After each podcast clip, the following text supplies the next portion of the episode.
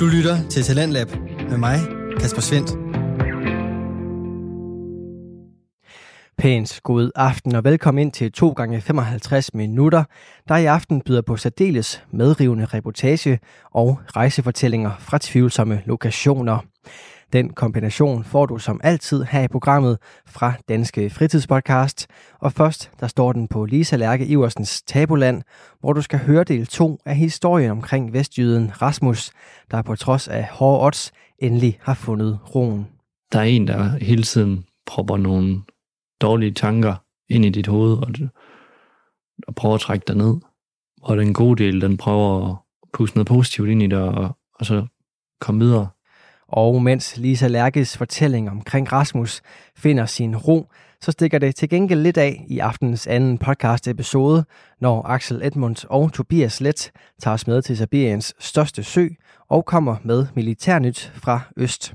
Det gør de i rejsepodcasten Edmunds og Let. Vi bliver samlet op i det, der minder om en Ford Transit, bare med minibus-vibe over det. Ja, det kunne det godt ligne. Det var ikke autoriseret, et autoriseret fartøj i hvert fald. Men en lang tur ud på Olkonøen, og det er altså 80% på grusvej. Ja, aftens andet afsnit byder altså på historier fra Østens kolde lande og mere eller mindre farlige situationer. Men vi begynder aftenens udsendelse med at afmontere en anden farlig situation, for du skal nemlig høre anden del af fortællingen omkring vestjyden Rasmus, der efter en ungdom med misbrug, salg af stoffer og fyldt med frede, fandt sig selv kørende direkte mod et træ. Det gjorde han i slutningen af første del af Lisa Lærke Iversens glimrende reportageserie, som hun har udgivet som en del af podcasten Tabuland. I Tabuland der får du menneskelige fortællinger omkring fejltagelser, udfordringer og håb. Og den mesterlige stemme, der fører os igennem dem, den har Lisa Lærke Iversen altså. Hun er med i aftenens program med del 2 af sin tredje reportageserie. Og udover Rasmus' inspirerende historie, så synes jeg, du skal lægge mærke til fortællerteknikkerne, som Lisa Lærke har valgt i denne episode. For eksempel, så når du hører råoptagelser fra hjemmet, så fortælles der altså noget andet end bare de scener, og evnen til at lade scenerne tale for sig selv, er et af de greb, som jeg synes, Lisa Lærke forklarede rigtig godt. Hvis ikke du har hørt del 1 af historien, så kan du selvfølgelig gå i gang med det nu, og så gemme denne anden del til en anden god gang. Men hvis du lige hurtigt skal opdateres, så kan jeg fortælle, at Rasmus har været en hård ungdom igennem, med en sen ADHD-diagnose, problemer med misbrug og mange udfordringer i forældrerollen. Alt det, det kulminerede en aften for den unge mand, som satte sig ud i sin bil og kørte direkte mod et træ. En handling, som Rasmus heldigvis fortrød, før det var for sent, men det var i den grad et tegn på, at alt ikke var, som det skulle være. Hør, hvordan Rasmus fandt roen tilbage og kæmpede med sine dæmoner lige her. Så vil du dø der. Er planen at køre ind i træet, eller?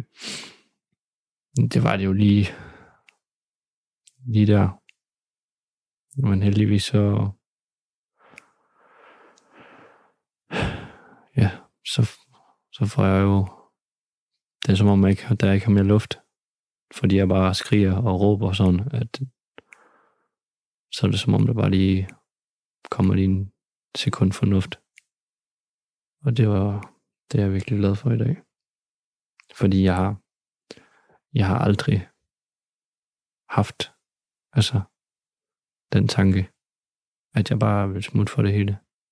Men når man ikke føler, man er til andet end besvær, og man, man gør ens familie ulykkelig ved at være der, så kan man godt, øh, så er det svært ikke at få den tanke, om det ikke ville være bedst for dem, at men så bare ikke lige var der.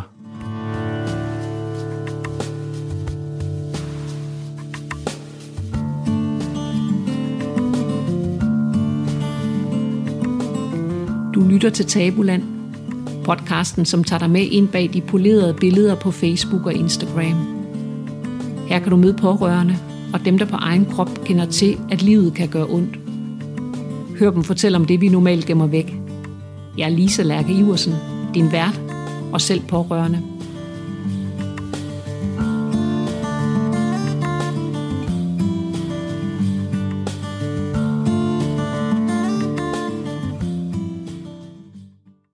Vi nåede til anden og sidste del af Rasmus' fortælling om et liv med summen og uro i kroppen.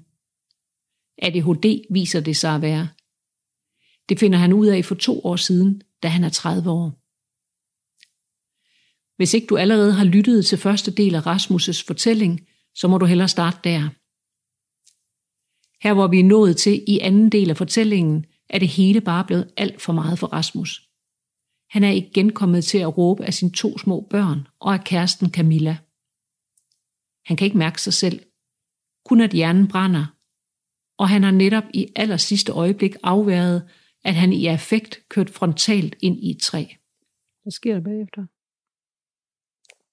Jamen, øh, jamen, jeg kører hjem til Camilla, og så, øh, ja, så bryder jeg sammen igen og fortæller hende, hvad, hvad der lige er sket, og jeg kan ikke, jeg kan ikke kende mig selv, og jeg kan ikke, øh, jeg er faktisk bange for mig selv. For jeg, jeg har ikke styr på mig selv. Jeg ved ikke, hvad jeg, jeg kan slet ikke øh, finde mig selv i det. Og jeg siger faktisk, at, at hvis det ikke bliver bedre dagen efter, så bliver jeg nødt til at ringe til nogen, der kan låse mig ind. Altså fordi jeg ved ikke, jeg ved slet ikke, hvad jeg selv er. Men vi aftaler så, at øh, jeg stopper på medicin. Øh, jeg snakker så med min læge dagen efter. Og siger, at det, det, det skal jeg bare gøre. Og så, øh, så dagen efter igen, der, der, der er det bare som om, at der bare er en masse skyer, der er forsvundet.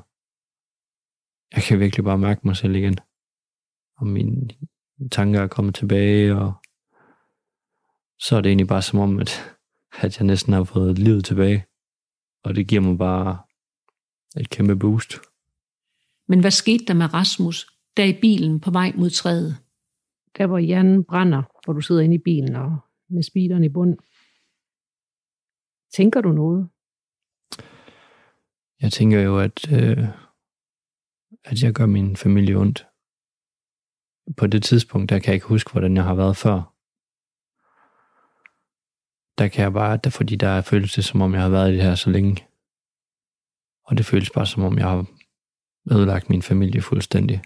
Altså mine børn vil ikke kende svimmer, og, og Camilla er selvfølgelig også meget, altså sådan, fordi hun kan jo heller ikke kende mig. Hun, øh, hun gør, hvad hun kan. Altså, det, men det kan jo ikke undgås, når der er konflikter hele tiden, at man, hun bliver jo nødt til at passe på børnene i det. Og øh, jamen, så tænker man da, hvorfor? Hvorfor skal jeg ødelægge deres liv med, med mit altså med mine problemer. Altså, det ønsker man jo ikke for nogen, man elsker, altså. Rasmus føler sig skamfuld over for sin familie, især over for børnene. Noget af det værste, det er, når der har været en konflikt med, med børnene, hvor at jeg har håndteret det forkert.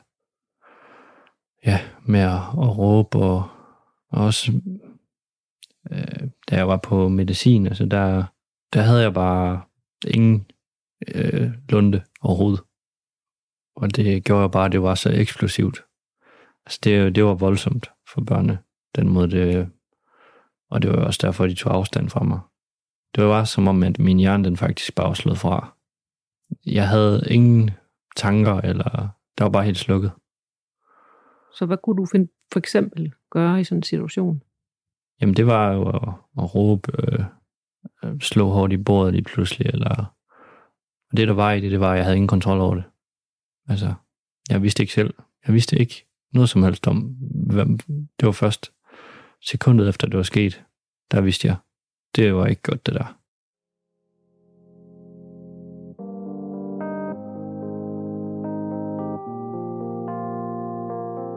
Camilla konfronterede mig tit med mit temperament.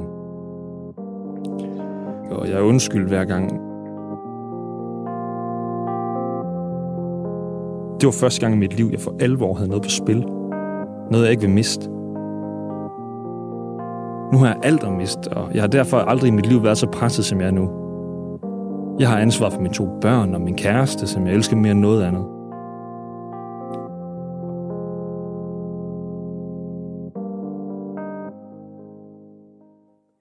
Men der, hvor du beskriver, hvor det er aller værst, og hvor dit temperament er allermest eksplosivt, og du siger, at dine børn trak sig fra dig. Hvordan gjorde de det? De, øh, de gik jo bare ikke hen til mig, fordi jeg sad jo bare og kiggede ud i luften.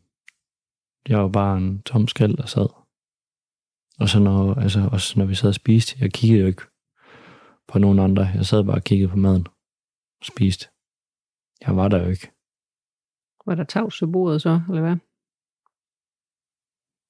Ja, så tav som det nu kan være med børn selvfølgelig, men det var der altså. Og øh, der har der også været situationer, hvor, hvor min datter er kommet hen til mig og ligesom prøvet at trøste mig. Og det værste, det er jo nok, at hun også, det er som om, hun har ligesom har følt en skyld. Det er hendes skyld, at øh,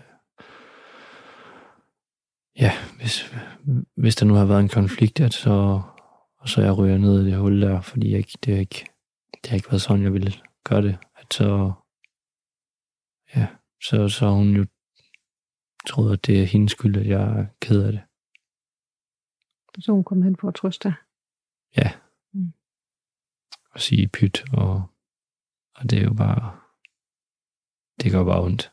Det, det gør det godt nok. Da Rasmus får stoppet med ADHD-medicinen igen, får han det bedre. Hjernen er ikke længere i brand, men han kæmper jo stadigvæk med ADHD'en og er max presset, for han vil ikke gøre sine børn ondt. Han vil ikke miste sin familie. Han undersøger, googler på livet løs for at finde noget, der kan hjælpe ham til at få det bedre, når nu medicinen ikke er løsningen. Jeg har sådan set, jeg, jeg prøvede alt, hvad jeg kunne for, hvordan, hvordan, hvad jeg selv kunne gøre for at få det bedre, for at give de bedste vilkår. Og hvad har du gjort? Ja. Jamen, det har været alt fra, alt fra alle mulige kosttilskud til øh, udelukkelses, altså lukke noget kost ude, prøve noget, ja, det ene og det andet, og øh, ja, og noget motion, øh, træning. Men Rasmus stopper ikke ved kost og motion. Han søger videre, for han vil gøre alt for at få det bedre øh, der til at starte med, hvor jeg prøvede så mange forskellige ting af. Altså, øh, jeg var mange ting på én gang. Jeg prøvede at mærke efter, hvad der lige var hvad, og så er der jo også den der med, at man læser, hvad andre de har fået ud af det, og så kan jeg mærke det, eller nej, nej, det kan jeg sgu nok ikke alligevel. Og så, men der, jeg, har, jeg har fundet nogle, nogle få ting, øh, der virker, og så oven i det fundet nogle, nogle hjælpemidler, der kan gøre det nemmere, øh, gøre tingene nemmere i situationer.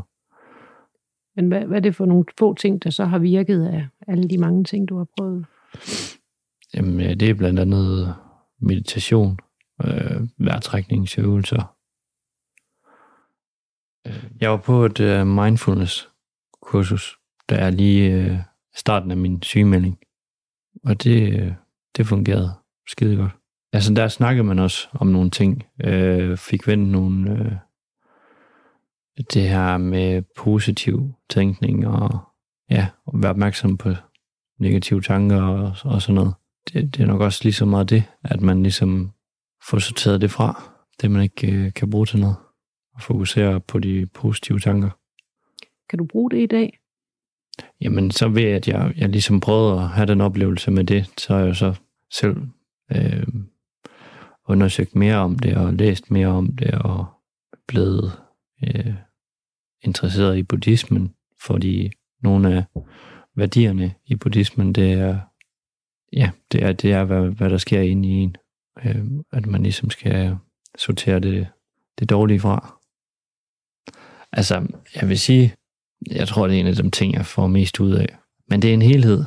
Det er meditation, det er vejrtrækning, så især at være ude i naturen. Det var faktisk for det der mindfulness-forløb, at vi fik besked på, at vi skulle gå en tur på 10 minutter hver dag, mindst. Det havde jeg simpelthen ikke set komme, at det er sådan nogle ting, der virker for Rasmus. Men Rasmus, han hopper nu heller ikke på det alt sammen lige med det samme. Jeg synes simpelthen, det var så røvkedeligt at gå alene. Øh, selvom det var jo 10 minutter, jeg kunne simpelthen ikke se, hvad, fordi jeg kedede mig simpelthen sådan. Men så lige pludselig en dag, så, så faldt femmeren, så kunne jeg godt se, hvorfor det var egentlig det, der var meningen med det. At man skulle, man skulle prøve at kede sig. Og så, ja, så, så blev, så er det bare vokset. Men det der med at meditere, eller mindfulness, det er jo lidt det samme, ikke? Eller, Jo, det er det. hvordan gør du, når du gør det? Hvordan gør du det helt konkret? Jamen det kommer lidt an på, hvor... For eksempel, da jeg havde været på kurset der, der efterfølgende, der kunne jeg jo gøre det, hvis jeg bare stod i en kø op i Netto. Så kunne jeg stå og lave dem øvelser der, øh, i stedet for at blive sur over, at der var i kø. Så bruge tiden på at trække vejret. Ja, og så bare være glad for, at der fik jeg lidt et pusterum. Og, og, sådan noget som, øh, hvis der er rødt lys, så lige trække vejret så være taknemmelig for det, i stedet for at stress. Altså, jeg grinede helt vildt, da, da hun sagde det. men, men jeg har godt nok brugt det mange gange. Hvad tænkte du dengang? Jamen, det, jamen jeg tænkte, det, det kommer aldrig til at ske. Det er ikke med mit temperament der. Det er ikke, hvis man er stresset og sådan noget, men, øh, men jeg har godt nok brugt det mange gange. Meditationen, vejrtrækningsøvelserne, de positive tanker og naturen hjælper Rasmus med at få spændt nogle mere effektive bremser på Ferrarien. Men det er altså ikke en mirakelkur. Det er jo ikke noget, man bare lige... Altså, det tager tid at komme ind i. Det, er- det er utrolig svært at få det gjort. Er det, at man glemmer det i, en, i hverdagen, eller hvad? Ja. Selvom det er så lille en ting, så er det så ubeskriveligt svært at sætte sig ned og lukke øjnene og ikke lave noget. Altså, jeg, kan- jeg ryger ind i nogle, øh, nogle perioder, hvis der er noget, hvis min struktur i en uge eller en, en hverdag, den begynder at skride med én ting af dem, de gode ting, jeg gør, så er det som om, så falder det hele bare fra hinanden lige stille. Og så, og, og så, så tager det tid at komme tilbage til den struktur. Jeg har det stadigvæk øh, lidt med det der med, at, at man ligesom i de perioder, der er, at, at der er to udgaver af en.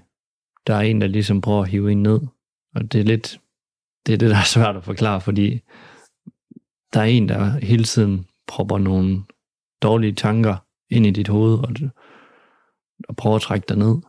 Og den gode del, den prøver at puste noget positivt ind i dig, og, og så komme videre. Og det, det er bare pisse svært. Men det lyder alligevel som om, at den, du siger, de der, der er to, to Rasmusser, kan man sige, men at, at, at den, den med de positive tanker faktisk fylder trods alt mere og mere. Ja, det gør den, når jeg har fokus på det. Ja. Med det samme, jeg ikke har fokus på det, så det er lidt ligesom ukrudt. Altså, du skal være over det hele tiden. Du kan ikke bare sige, nu har jeg været på mindfulness kursus i en uge, så skal jeg ikke tænke mere på det. Du skal, det er hver eneste dag. Det er hver morgen, du vågner. Ja, Så det er fast arbejde. ja det er det.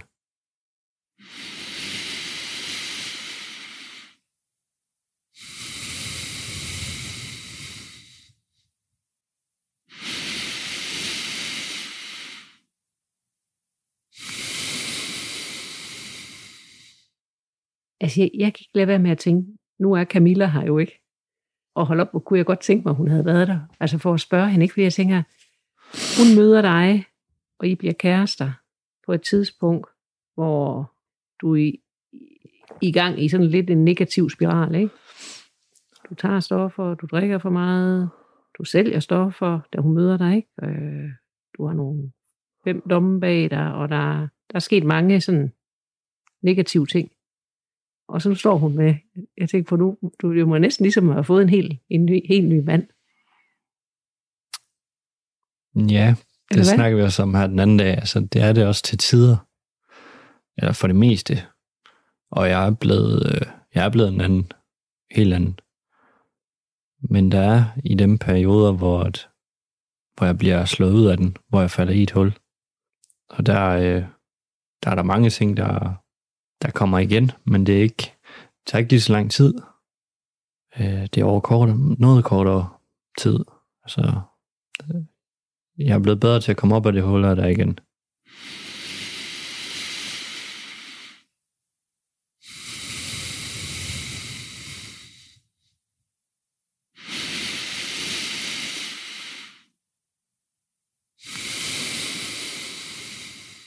Der kan jeg mærke, at jeg er blevet bedre til at holde fast i, altså at, at jeg ikke bliver revet med af mine følelser, som jeg har gjort det meste af mit liv. Øhm, hvis der nu er en konflikt imellem mig og Camilla for eksempel, så kan jeg godt nogle gange, jeg kan mærke, at mine følelser vil have mig til at, at blive sur og, og gå og bære den af og alt sådan noget. Selvom min hjerne faktisk godt kan sige, jamen, du har jo ingen grund til at være sur. Det er jo ikke, øh, det er jo ikke sådan der. Hun mente det jo. Altså der, der er der bare to ting, der ikke lige hænger sammen, som man lige skal arbejde med at, at få til at få til at arbejde samme vej.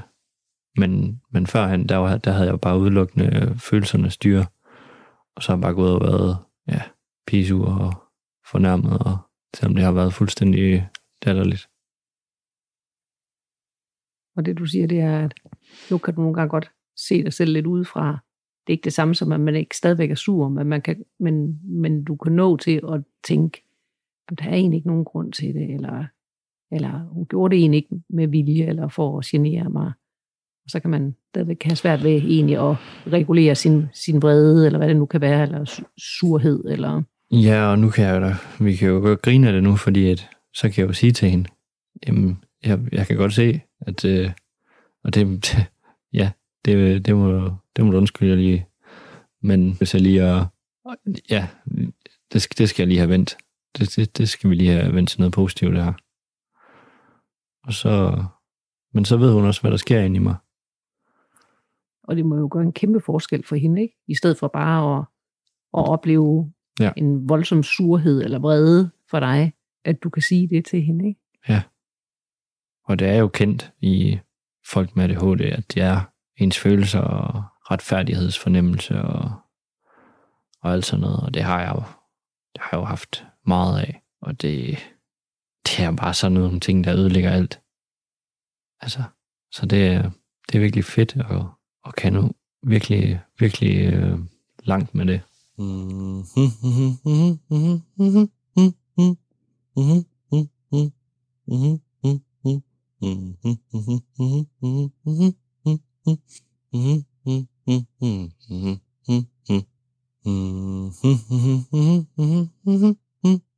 Førhen der havde jeg faktisk julen. Men øh, efter jeg fik børn, så, så elsker jeg juletiden. Vi laver løjer hver dag og, og sådan noget. Det er bare... Jeg elsker at se børnenes ansigter, når de står op om morgenen, og så der er lavet en eller anden ting, eller så har næsten lige været forbi. De synes jo bare, det er skide sjovt. Og det er helt vildt. Og det er bare, det er bare dejligt. Det er virkelig dejligt at se. Det, det er sådan noget, det tanker lige ens energi op. Så, nu kommer han.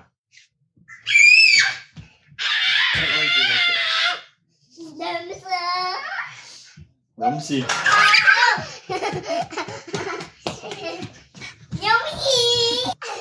Nu kommer han efter dig.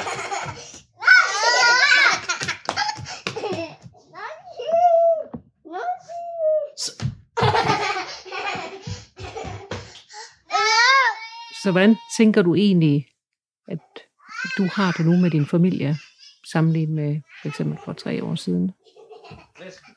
Jamen, øh, jeg har fået en far og en kæreste, der, der har fundet værdierne.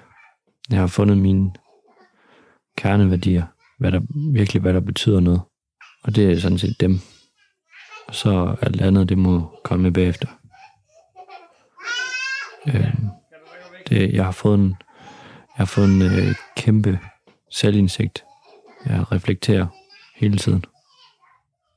Og hvordan tænker du, at du i dag er en anderledes far for dine børn? Altså jeg kan høre, det er noget af det, der har fyldt meget, og noget af det, der har været rigtig svært, det der med at opleve, jeg råber mine børn, jeg kommer til et bankkort i bordet, eller jeg, jeg, gør, jeg gør dem bange for mig, de, de, de trækker sig væk fra mig. Hvordan, hvordan er du anderledes sammen med dine børn i dag? Jamen, jeg... Øh, det er der, hvor den der refleksion og selvindsigt og sådan noget, den kommer ind, fordi jeg øver mig hver eneste dag. Og øh, mig og Camilla, vi evaluerer øh, altid, hvis der har været en eller anden ting eller noget, hvor jeg bare gerne vil høre, hvordan jeg gjorde det, om det var, og det er ikke fordi vi er svage, eller vi godt ved, at andre også øh, øh, råber og kan gøre noget, banke i bordet og sådan noget, men det var lidt på en anden måde dengang. Jeg var, havde det rigtig skidt. Ja, der evaluerede I ikke bagefter. Nej, fordi der var jeg der ikke. Så det, altså, der var jeg bare nede i et hul.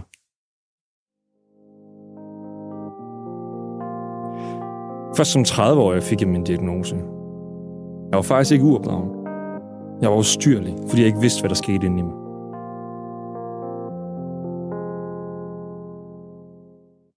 Har det givet en forståelse for dig selv? Kæmpe, kæmpe øh, forståelse. Altså, jeg... Det, det, det har gjort mig utrolig klog på mig selv og på også på andre mennesker. Hvordan fungerer man? Men jeg tror, altså det vigtigste der er, at altså, det giver en forklaring på mange ting. Og så når man husker tilbage, eller hvis man skriver nogle ting ned, og så kigger sit liv igennem, altså, så er der sgu alligevel en rimelig øh, god rød tråd. Det kunne man jo godt have brugt at få at vide, bare lige, bare, måske bare lige inden sit voksenliv begyndte. Øh, det ville have, ja, det ville have gjort meget, men ja, så havde jeg ikke været den, jeg er i dag. Det er jo igen, det er det, der gør mig mm. til mig. Så, men det, det er jo igen, det, det er også bare sådan nogle, nogle dage, så er jeg taknemmelig for, at jeg har været i den her situation, og er i den situation, der har fået mig til at se øh, livet på en anden måde. Altså virkelig, hvad er mine værdier? I stedet for at følge med alle andre på sociale medier og sådan noget. Og det, det har jeg fået en, det har jeg fået en ro med. Gennem alle årene er mine forældre blevet kigget ned på. De har været frustrerede, og de har følt sig magtesløse. De har gjort alt, hvad de kunne for at hjælpe mig.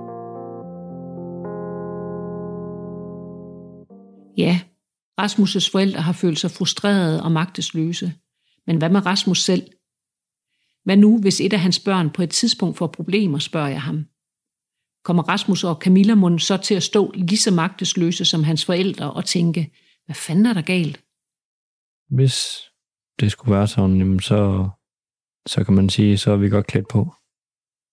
Og fordi jeg, jeg, ved, jeg ved virkelig, hvor store konsekvenser det kan have for folk, der ikke tager det seriøst.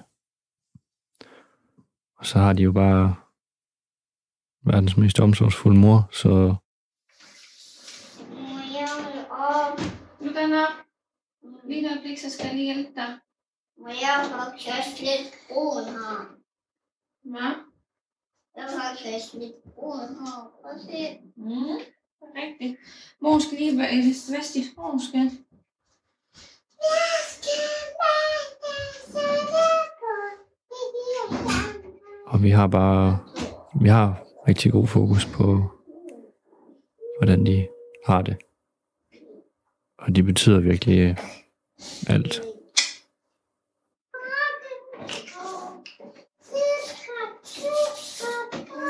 Mor lige få lidt mere. Jeg vil gøre alt, hvad der skal til for, at de skal, at de får et godt liv. Det, det er det vigtigste for mig. Det var det. Har du, er der mere, du kommer på, eller?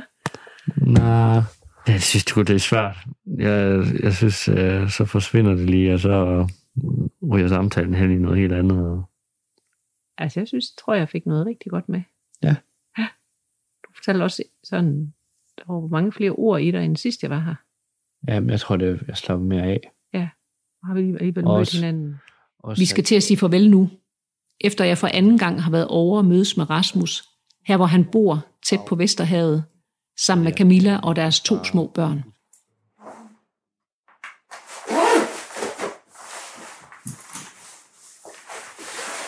Tak for i dag. Tak. Og rigtig god jul. tak. øh, Og i lige måde. Camilla, når hun kommer ind. Det skal jeg gøre. Vi snakkes ved. Det gør vi. Hej hej. Kom godt hjem. Jo, tak.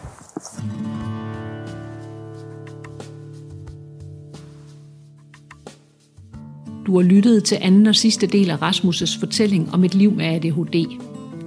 En fortælling om, hvordan det lykkedes ham at vende sit liv levet i overhalingsbanen med speederen i bund og med summen i kroppen, om, så det i dag i langt højere grad handler om far, mor og børn, selvindsigt, positive tanker og dybe vejrtrækninger. Du har lyttet til Rasmus' fortælling i min podcast Tabuland. En podcast, der sætter ord på de tabuer, vi normalt gemmer væk. Hvis du har lyst til at fortælle mig om din tabufortælling, om hvordan du har fundet vej i Tabuland, så send mig en mail på lisalærkeiversen gmail.com. Du er også velkommen til at gå ind og abonnere på Tabuland i din podcast-app, så får du besked lige så snart jeg har nye fortællinger klar. Tak fordi du lyttede med.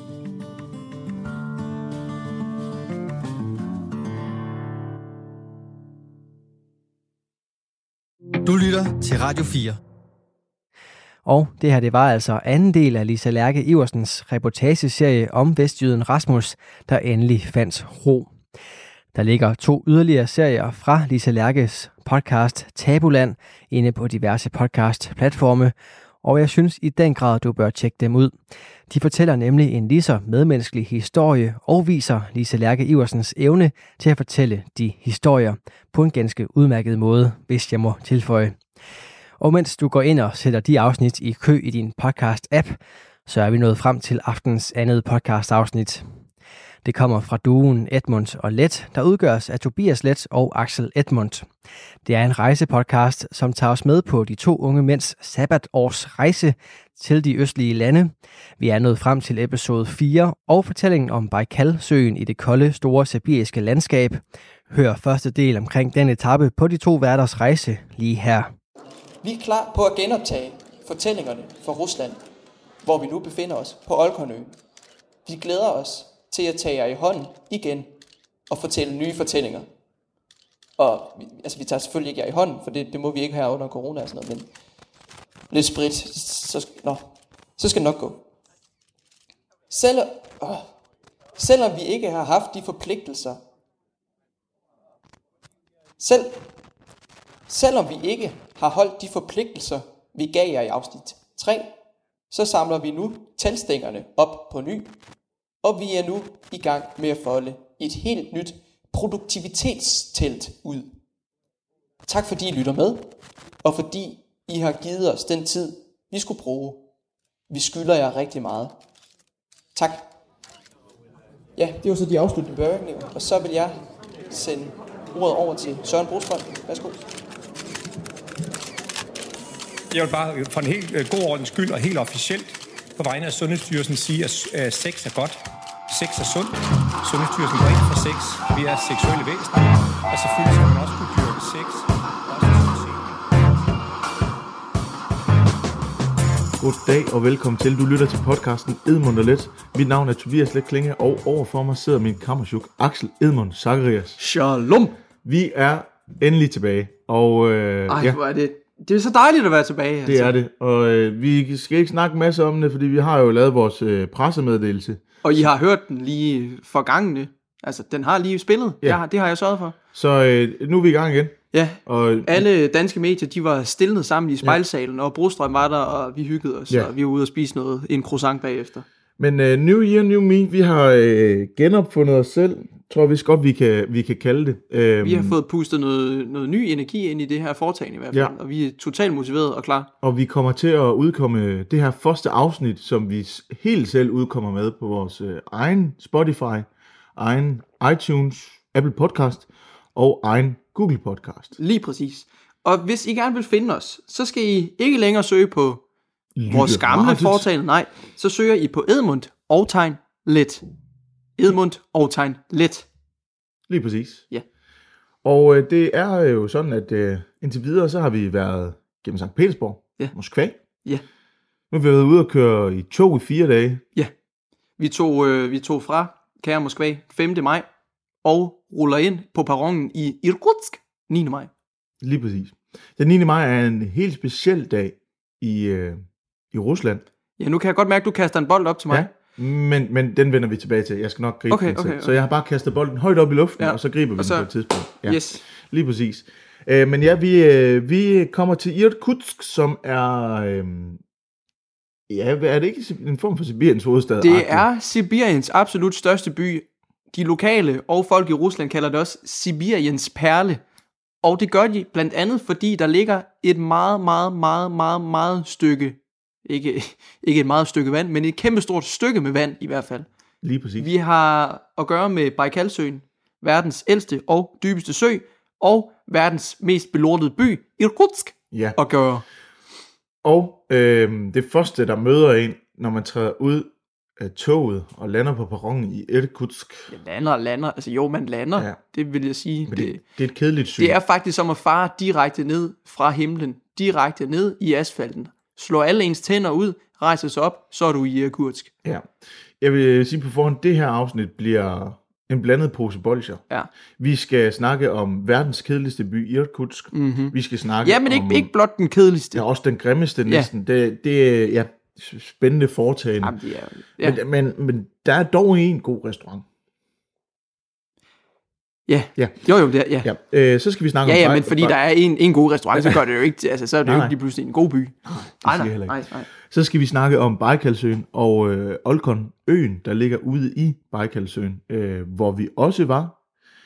Og så skal vi selvfølgelig have lidt øh, nyheder. Øh, lille teaser, der kommer New Year, New øh, militær øh, budget, øh, og, øh, og noget te-selskab har jeg hørt, vi skal Alle snakke om. Axel. slyngelstaters motto her i 2021. New Year, New, New militær budget. Simpelthen. Lige præcis. Øhm, så, og så skal vi selvfølgelig snakke om, øhm, om det er værd at tage til Irkutsk til aller, aller sidst. Må jeg bare lige sige, inden vi ligesom fortsætter her. Vi har jo været i St. Petersborg, Moskva og på toget. Mm. Altså, vi startede lidt med St. Petersborg. Der var vi, vi var lidt lunkne, men vi, vi havner på et sted og siger, tag afsted. Ja. Det er fedt. Moskva, der, tøve, der er ingen tøven. Altså, der skal man afsted. Man skal opleve Moskva. Toget, ja, du skal afsted. Især hvis du har et firma, og hvis det går lidt træt, og du skal have noget teambuilding Ja. i gang. Tag på det tog. Irkutsk derimod. Altså, hvis du skal hele vejen over til Vladivostok, endestationen på den transsibiriske jernbane, så skal du desværre igennem Irkutsk. Det skal du også med den transmaoceanske og den transmongolske. Men, kære lytter, der er ingen, der siger, at man ligesom skal gøre ophold i Irkutsk. Men det har også en hage. Men Det vil jeg gerne vende tilbage til til aller, aller, aller sidst. Fordi der er én ting ved at lande i Irkutsk, der kan gøre det hele værd. Så kan du tænke lidt over det. Men Okay. Det, det vender vi tilbage til. Ja, tak. Hvis vi lige starter med at øh, kigge på, hvad Irkutsk egentlig er for en størrelse. Ja. Nu har du sagt, det er øh, den største by i Sibirien. Det er med en, et befolkningstal på 642.000. Mm-hmm. Og det er det officielle befolkningstal, så jeg ved ikke, om man tæller sådan rigtigt. Det, det er mærkeligt, det er helt rundt. Altså, det er jo sådan en størrelsesorden af sådan selve København. By. Ja, Ikke alle forsteder og alt det der, men altså, vi har med at gøre med en by, der er cirka på størrelse med Jamen, jeg København. tænker bare, er det ikke lidt sjovt, at det er opgjort i et helt rundt tal? Er det helt rundt? 642.000 præcis er det officielle befolkningstal. Nå. Ja, så kan man tænke lidt over Ja, det. okay, nok. Byen daterer tilbage til 1661. Øh, dens historie er cirka lige så kedelig, som byen er selv. I 1760 blev der anlagt den første vej til Moskva, og det gav en stor vækst til byen, og det er derfra, at den er begyndt at blive større og vokse. Og øh, i løbet af 1800-tallet, der øh, var der mange kunstnere og musikere og digtere og så videre i Rusland, som øh, ikke var helt glade ved Tsar Nikolaj den første. Aha. De blev sendt i eksil til Sibirien og landede derfor i Irkutsk.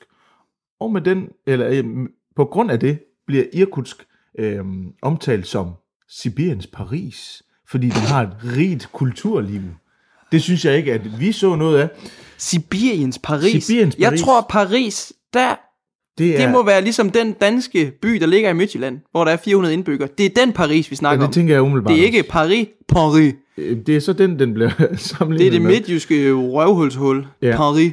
Øh, ja, men, men øh, der var en masse kunstnere, der kom til i løbet af 1800-tallet. Altså, men, okay, altså, russisk litteratur, det er jo ikke lige, det er jo ikke fordi, det er flamboyant, det er ikke lækre damer, det er bare en masse kloge mænd, der bestemmer en hel masse, og det er skrevet ret kompliceret. Ja. Det har ikke sådan decideret noget med Paris at gøre. Ellers så det eneste, der lige er at sige om byen, er, at øh, under revolutionen, der var der lidt, en masse krig og blod i kampe i gaderne, men ellers er det en ok kedelig by, vi har med at gøre. Der er ikke meget mere at sige om den. Den er både kedelig, og den er ret, ret, ret grim, og den er totalt ikke særlig logisk bygget op.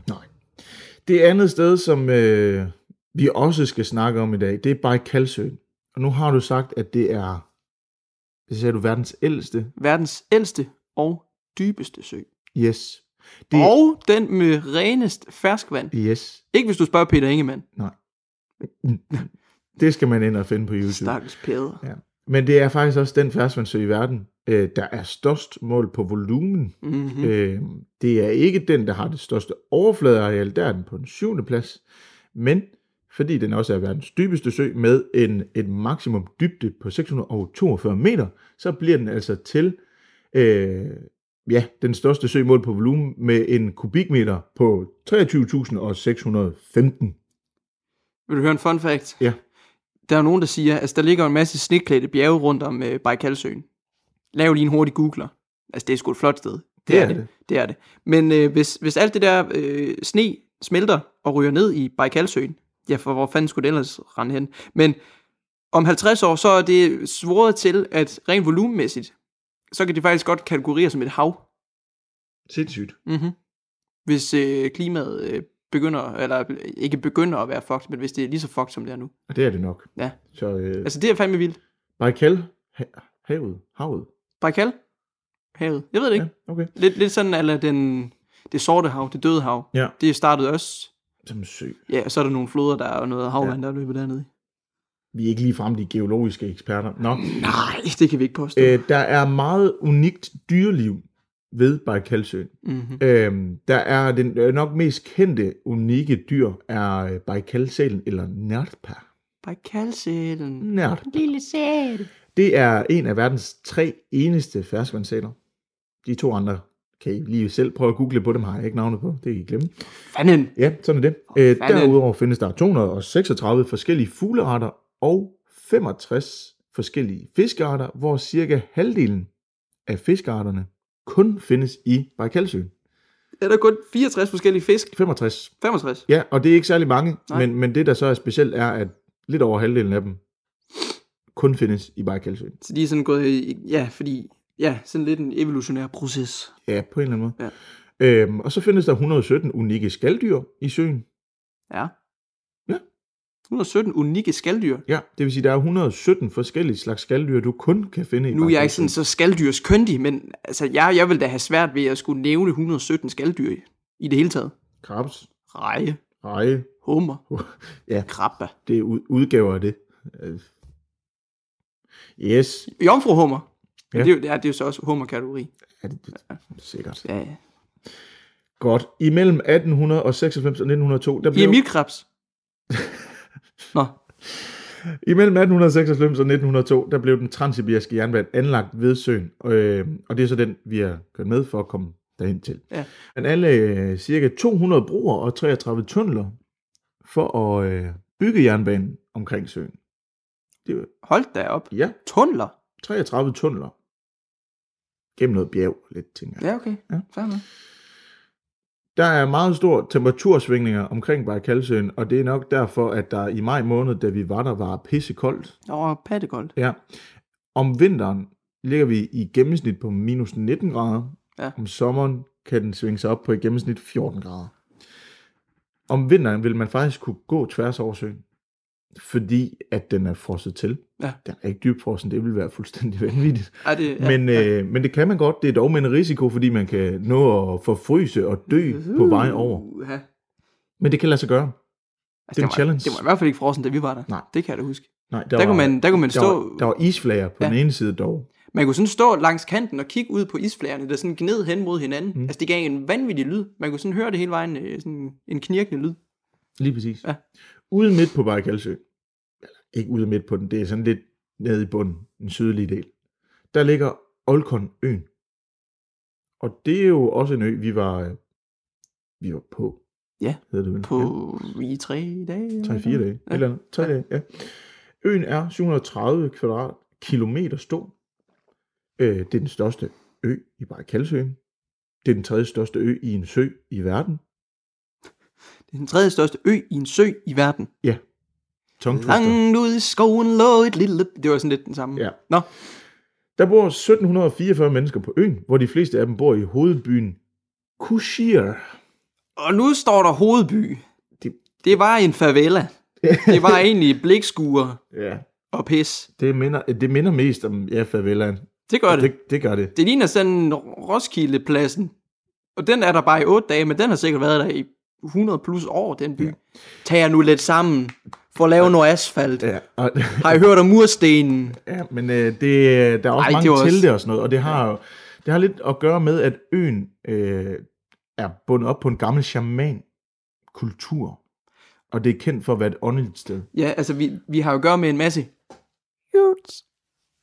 Ja. Yurt. Yurt. Øhm, det, var, øh, det er jo en form for nomad-telt, som især befinder sig i Mongoliet, men dem kommer I til at høre meget mere om på et ja. Tidspunkt. Det gør I. Øh, Olkonøen er, øh, er, er mest kendt for Shamanka-klippen, som vi også har set. Ja. Det er den der ja, store klippe. Hvis man søger Ja, ja, på øh, billeder af Olkonøen, så er det det første, der kommer frem. Øh, men det er øh, et meget pænt sted. Øh, meget skov, klippe øh, og åndelig, åndelig ø, Godt. åbenbart. Nu tror jeg, at øh, nu, nu siger vi tak til Faktaboksen. Det var en lang faktaboks Ja. i dag. Øhm, og så starter vi vel egentlig bare fra enden af, ikke? Jo, vi starter i Irkutsk. Nu øh, leger vi lige aftenshowet her. Mm. Tobias, da du stiger af toget i Irkutsk, Ja. hvad går der gennem hovedet på dig? Øh, frihed. Øh, nej, jeg tænker, det første, der går igennem hovedet på mig, det er, nu skal vi finde et, vores hotel, ja. og så skal jeg have et bad. Ja, Jeg skal have et langt bad, et kæmpe langt bad. for jeg stinker. Ja, Jeg stinker af fire dage gammel sved. ja. Øhm, men nej, altså, det, kan, det ved jeg sgu ikke. Øh, det første, vi går jo ud, og så bliver vi taget imod af, af vores guide. Så vidt jeg husker, var guiden faktisk overraskende god til engelsk. Åh, oh, ja. Ja, det har du ret i. Det var en, en musse, Ja, en russisk musse, Ja. der ligesom øh, guidede os derhen. ja. Øhm, det er jo den 9. maj, da vi kommer frem, og øh, Ja. den 9. maj er en, en mærkedag Det er jo i en Rusland. kæmpe celebratorisk dag. Øh, Ja. De fejrer krigens afslutning og krigens sejr. Ja, altså de, Og med de, krigen menes der selvfølgelig 2. verdenskrig. Jeg tror for det første, de kunne godt tænke sig, at sådan en krig varede lidt længere, fordi Rusland de er syge efter noget krig. Det er de. Og så fejrer de også, at det var udelukkende dem, der besejrede tyskerne. Ja, Det var dem. Det var ingen andre. Det var russerne, lige præcis. Ja. Og hvis det ikke var for russerne, så havde tysken vundet, ifølge russerne. ifølge russerne. Ja. Men øhm, noget af det allerførste, vi, vi oplever, inden vi overhovedet kommer hen på vores hotel, det er, øh, at der er en gammel, gammel dame, der lige stikker os noget Irkuts specialitet i øh, hånden. Ja. Det er et stykke brød med flæsk og en pickle. Og en lille syltet af gurkorn på. Vi lægger et billede op af det. Ja. Hold kæft, det smagte ulækkert. Ja. Altså, det var ikke til at tykke i det der flæsk. Det var bare mega Men klamt. selvfølgelig, man tager, man tager imod det, ikke? Det er jo en festdag. Ja. Og så festdag er flæskdag i Åbenbart. Rusland. Ja. Ja. Så det, det, det tog vi imod, og så gik vi forbi en hæk, og så røg det ellers ja. af hækken fedt Ja. ja. til. Lige præcis. Men, men prøv at forestille jer et stykke stegt flæsk bare I ikke har stegt det stegte flæsk, Jeg og så tror, skal det I er kogt. spise det råt. Det kan godt være, det er kogt. Kogt. Ja.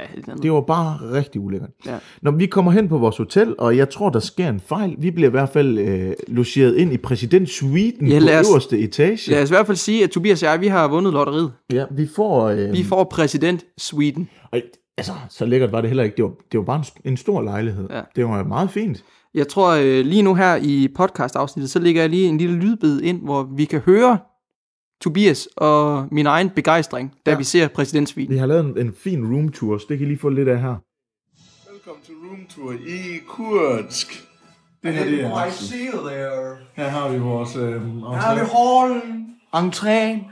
It is where we greet our guests. Der er mulighed for at hænge sin jakke. Der er så også gratis håndklæder. Fin lampe. lille sofa til lige at lægge sig på. Godt slidt. Her har vi vores køkken. Meget fint, meget lækker sofa. Vi har en stor pakke. Kæmpe fladskærm. Sony Bravia. Nu der musik. Det her er en toilet. Her har vi vores øh, badeværelse. Selvfølgelig med badekar. Vi har vores egen øh, vaskemaskine. Har vi vaskemaskine? I hænghjørnet. Men det går helt amok med parade dernede, godt nok. Det er spændende. Ja, det var det. Øh, Der er ikke så meget... Oh, ja, der er lige et nedbrændt hus der. Og en klam hund. Yes. F- fedt sted. Ja, et det er sted. der. Det er jo- Stort, stort sted. Efter vi er tjekket ind og har smidt vores bagage øh, i vores øh, royale suite, Uh. øh, så går vi på en vandring i, igennem byen. Og øh, ja, altså, jeg ved sgu ikke, hvad jeg skal sige. Jo, men lad os, lige, øh, lad os lige tage et højdepunkt. Det kommer her. Jeg kan ikke lige komme i tanke Nej. om nogen umiddelbart. Altså det eneste, der er pænt ved byen, det er inde midt i, altså inde i hjertet af, af byen, inde i centrum, der har man øh, renoveret og prøvet at genopbygge nogle af de gamle huse. Øh, og det er faktisk meget pænt. Ja.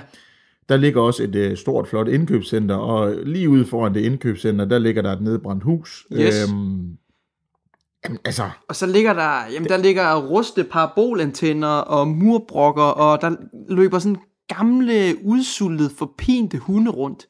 Gadekryds på gadekryds på gadekryds. Og det, altså, og det, det, altså, det er meget pænt lige, lige derinde, de der, den der lille bitte, bitte klump. Men hold op, hvor er der bare grimt.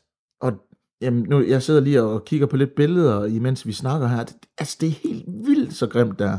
Jamen det ligner bare, du kan ikke sådan distancere, hvorfor en ende af byen du er på, fordi alt ligner bare hinanden, og alt er så faldefærdigt, grimt og gråt. Altså det er, det er utroligt sted at være.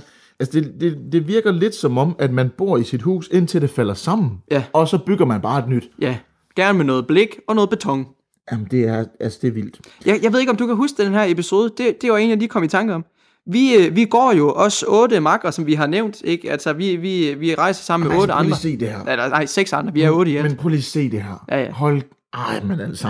Det er utroligt. Nej, men så, så på et tidspunkt, så går vi ned langs øh, en eller anden hovedgade i, øh, i Irkutsk. Og lige pludselig, så går vi forbi en indhegning, hvor der er nogle utroligt biske hunde. Og vi, vi, vi sætter sgu tempoet op, fordi uh, hvis, man lige, hvis der er sådan en hund, der lige kommer i flæsket på en, altså, så er der rabies ud over det hele. Og det går hverken værre eller bedre end det, at Ulrikke, vi er ude at rejse med, hun rent faktisk får sig et lille hundebid. Fordi en af de der hunde løber ud på vejen og følger efter os. Vi sætter i spurt, men Ulrikke når ikke at observere det, så hun bliver faktisk lige hapset på anklen. Det, ved jeg ikke, om du kan huske. Nej, det kan jeg sgu ikke. Nej. Og der var vi sådan lidt, der var ikke, den havde ikke penetreret ind i hendes kød, men man kunne godt se, hvor tænderne i hvert fald sad. Og det var sgu sådan ret ubehageligt. Fordi man står der, vi har godt nok en rejseforsikring, og vi har et visa og alt det der, men hvis nu, at vi skulle på hospitalet, bare bu, babu, sundhedssystem. Nej, tak. det er ikke eksisterende. Nej, det, de hælder sikkert lidt vodka på sig. Super. Ja, ja. Og så får du en torvodka, og så er det ellers hjem. Ja. Med nogle panodiler, måske lidt penicillin. Radio 4 taler med Danmark. Og vi vender tilbage til Tobias Let og Axel Edmunds rejse i det kolde, nedslidte øst, efter dagens sidste nyheder, som du får leveret af verdens bedste nyhedsoplæser lige her.